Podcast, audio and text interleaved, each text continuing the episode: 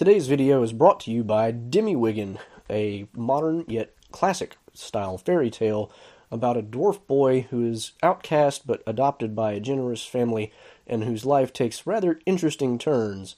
It's, like most fairy tales, relatively short and contains a lot of great moral lessons about the value of generosity, the use of one's wits, and the value of perseverance through hard times, and the rewards that can come to those who follow these principles. It's actually a rather charming fairy tale. When I was approached with this, I wasn't sure what to expect, but frankly, the story was one of those that kind of took me by surprise. It was very enchanting. I found it very enjoyable despite being a relatively short read.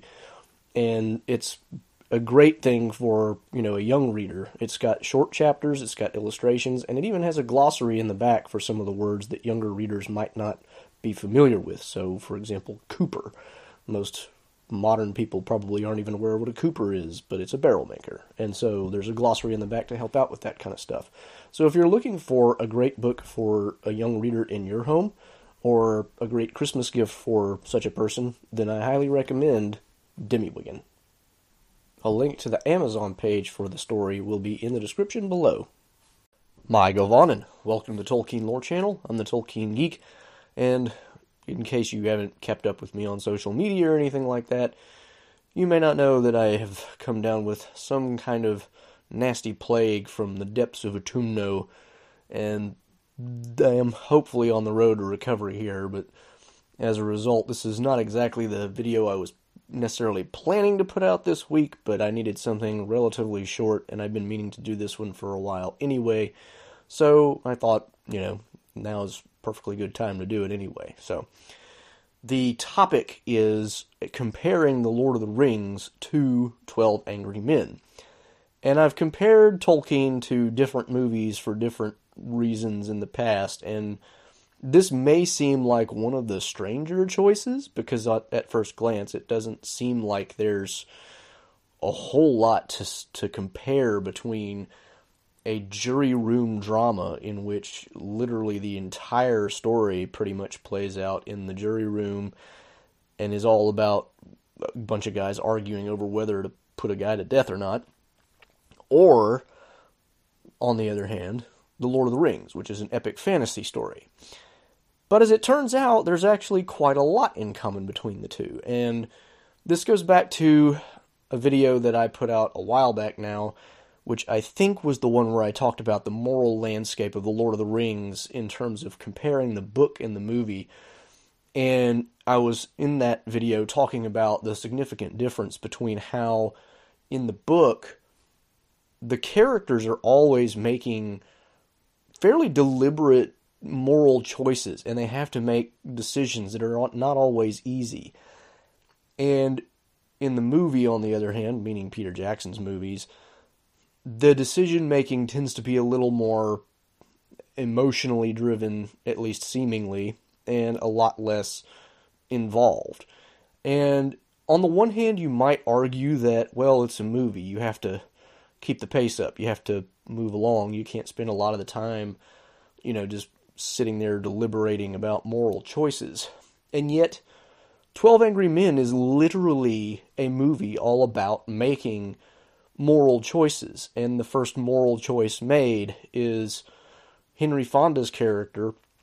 I forget if he's labeled juror number eight or juror number whatever, but none of the characters are actually named. Uh, they're all just juror number whatever, and that's who they are in the credits. That's not even how we get to know them.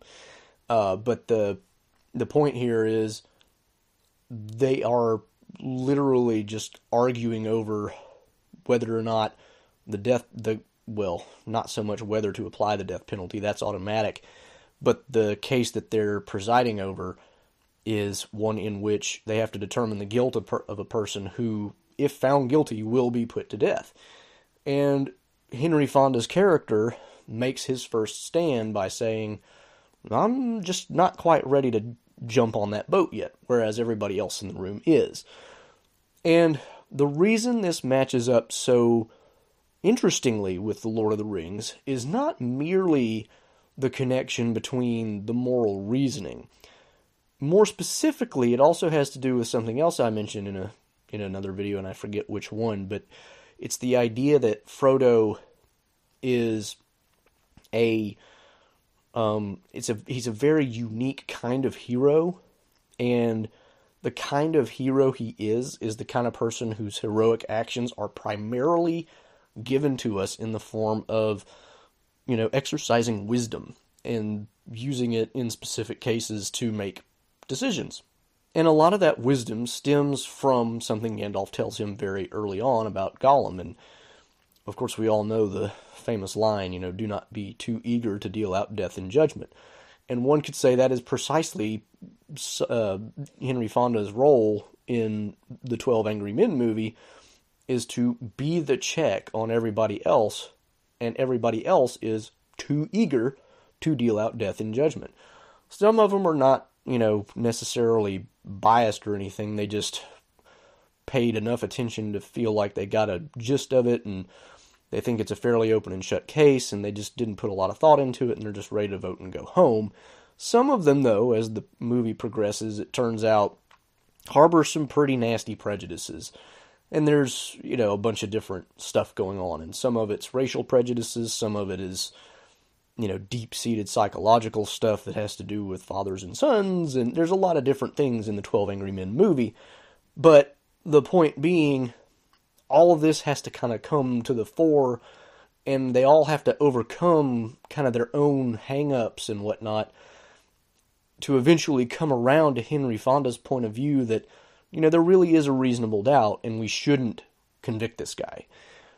Not because we just shouldn't put a man to death, but just because, you know, legitimately there's a reasonable doubt and therefore we can't put a man to death on those grounds. Now, the interesting thing about Lord of the Rings is Frodo, as this kind of character who is very much like Henry Fonda, is making that kind of decision surprisingly often. So, one of the early cases of this, of course, is when he first meets Gollum, because when they meet Gollum, Sam wants to just tie him up and leave him and let him die. And Frodo's like, no, if we're going to do that, we have to kill him outright. And he's not going to do that either. He says, now that I've seen him, I do pity him. And so he's already having to make choices about who to save and why to save him and that kind of a thing. So he saves Gollum and he does it, you know, based in part on what Gandalf tells him earlier in the book, and also partially on what he sees in front of his face. He intervenes again when it comes to Faramir and makes sure that Faramir doesn't kill him.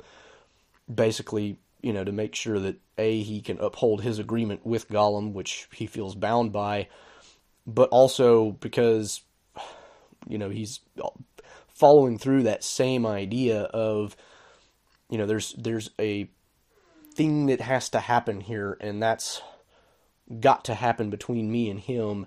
And even though what he's done may be deserving of death by Gondorian law, you know, that's he's in my charge and I need to be responsible for him. So, you know, please don't kill him. So he saves Gollum at least twice just on those grounds alone. And then as time goes on, we see more and more decisions kind of like this, especially when we get to the Shire and the Scouring of the Shire chapter, because in the Scouring of the Shire, Frodo's primary role is to keep the hobbits from overreacting to the absolutely terrible stuff that's happened to them in the past year, thanks to Saruman and his lackeys and everything else. And his primary goal really is to make sure that they don't just start killing people willy nilly. And one of the things that he says is, you know, we've never, you know, there's never been a hobbit kill another hobbit on purpose in the Shire, and we're not going to start now. And you can understand where he's coming from there because there's a certain kind of Rubicon element to that. It's like once you start crossing that line, it's a lot harder to stop than it is to start. so it's he doesn't want to even countenance the idea of intentionally killing hobbits if they don't have to. And his part of his wisdom is basically saying, you know, we need to at least be willing to forgive enough to not do that because once we start killing out of revenge, it's all downhill and it's never going to be the same society again. And he even tries to keep them from killing the men as well as much as he can, which obviously there's a certain extent to which that's not entirely possible. They have a couple of battles with men who were serving Saruman, and as a result, some of those men die. And some of the hobbits die at the hands of the men too, but that ends up happening just because it's unavoidable, not because there's anything that, you know, Frodo didn't do to prevent it. I mean, at the end of the day, they're either going to have to fight for the Shire or they're not. And if they're not going to fight for it, then they're not going to have it. So, at that level of analysis, Frodo maintains that, that role of trying to keep people from acting out of revenge and from acting on their baser instincts and killing others when it's not strictly necessary in the hopes of preserving something like the innocence of what the Shire was prior to Saruman's arrival. And of course, there's a sense in which it'll never be exactly the same, but he does at least manage to achieve his primary end, which is they don't intentionally kill any other hobbits. And, you know, it, it probably helps that Lotho Pimple was already dead because Wormtongue killed him. But the main point here is Frodo is in that role that Henry Fonda is in in 12 Angry Men of being the person who is holding everybody back. And he keeps doing it over and over and over and over again. He has to hold back Sam, he has to hold back Faramir, he has to hold back the Shire Hobbits. He is constantly kind of in that role of, you know, don't overreact and don't act out of vengeance or spite or any of these other things. And that goes back to that original lesson from Gandalf, which was don't be too eager to deal out death and judgment. Notice that Gandalf does not say you can never kill anybody in judgment. That's not what he says. He says do not be too eager to deal out death and judgment. Because being eager to deal out death and judgment that that can be a sign that maybe you're a little bit warped in your own mind. And if you're going to be eager to put others to death because of what you feel is their just desserts you know, you should have a little more caution about that. Not be eager to step out there and really put that level of sanction on somebody when you can't know everything. And that's you know kind of the whole purpose of the jury system. And the whole idea behind the 12 angry men is you have to find somebody guilty beyond a reasonable doubt because it's better to let a guilty man go free than to put an innocent man to death. And we don't want to put an innocent man to death if we can help it and so we put the highest possible burden on making sure that that burden is met. And the 12 Angry Men is a great way of actually you know kind of exemplifying that process because it does show you how we as people can jump to conclusions or just kind of be swept along by an argument and not really critically think about something and just go along with it and pull the lever whatever that lever may be, and as a result, do something that probably we shouldn't do. And Frodo and Henry Fonda's character from the, the 12 Angry Men movie, their role is to be that still small voice saying, "Hang on a minute. Hang on a minute. Don't don't rush to this. This is not something you can do lightly."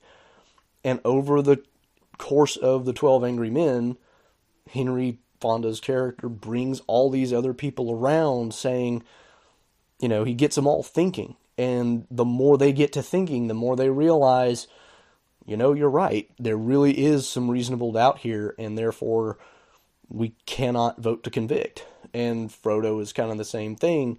He's in that position of constantly holding other people back from taking actions that would be fairly rash. And in most cases, if they took the actions that Frodo was trying to prevent, something rather significant would change in the story. If he had let Sam kill Gollum, either by just tying him up and leaving him, or stabbing him, or whatever, they would have never made it into Mordor. There's just no way. If he had let Faramir kill him, same deal.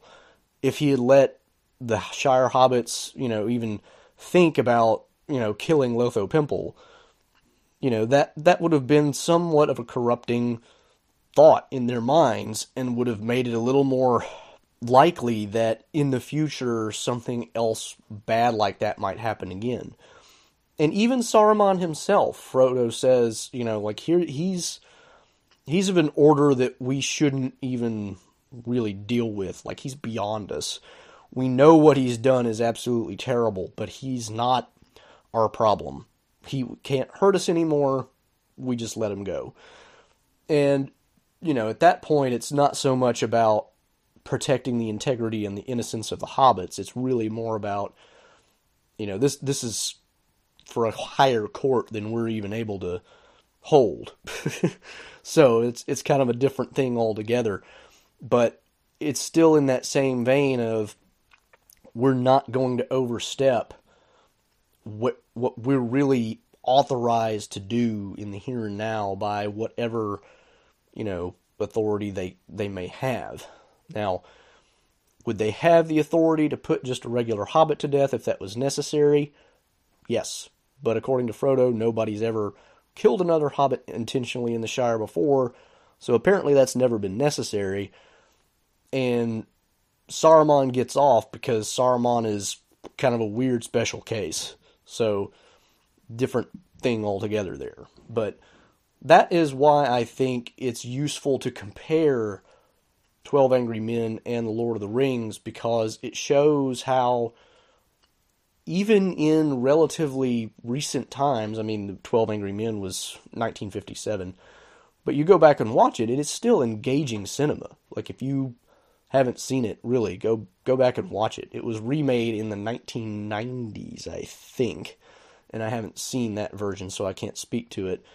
But the original is just an absolute classic, and it's worth a watch for sure. So if you get a chance, definitely go watch it, and you'll be amazed at how a movie that's basically all in one room with 12 people just talking and arguing about details and moral decisions and things like that can hold your interest. So there's no reason that The Lord of the Rings has to be any different. Now, are you going to be able to cover absolutely everything in The Lord of the Rings?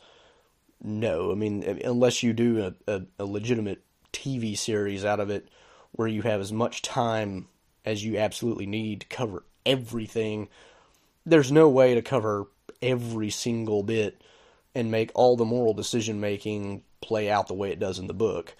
But it's definitely not necessary to cut it all down to emotional stakes and things like that.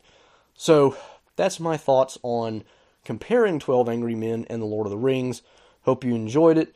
As usual, you can check out all my social links and stuff below. I am not going to give much of a send off here because I can barely talk anymore. So until the next time, I'm the Tolkien Geek signing out for the Tolkien Lore channel. Namarie. Thanks to all the channel supporters, especially Elf Friends, PA Brew News, Nathan Dufour, Paul Leone, and Oleg Gregg.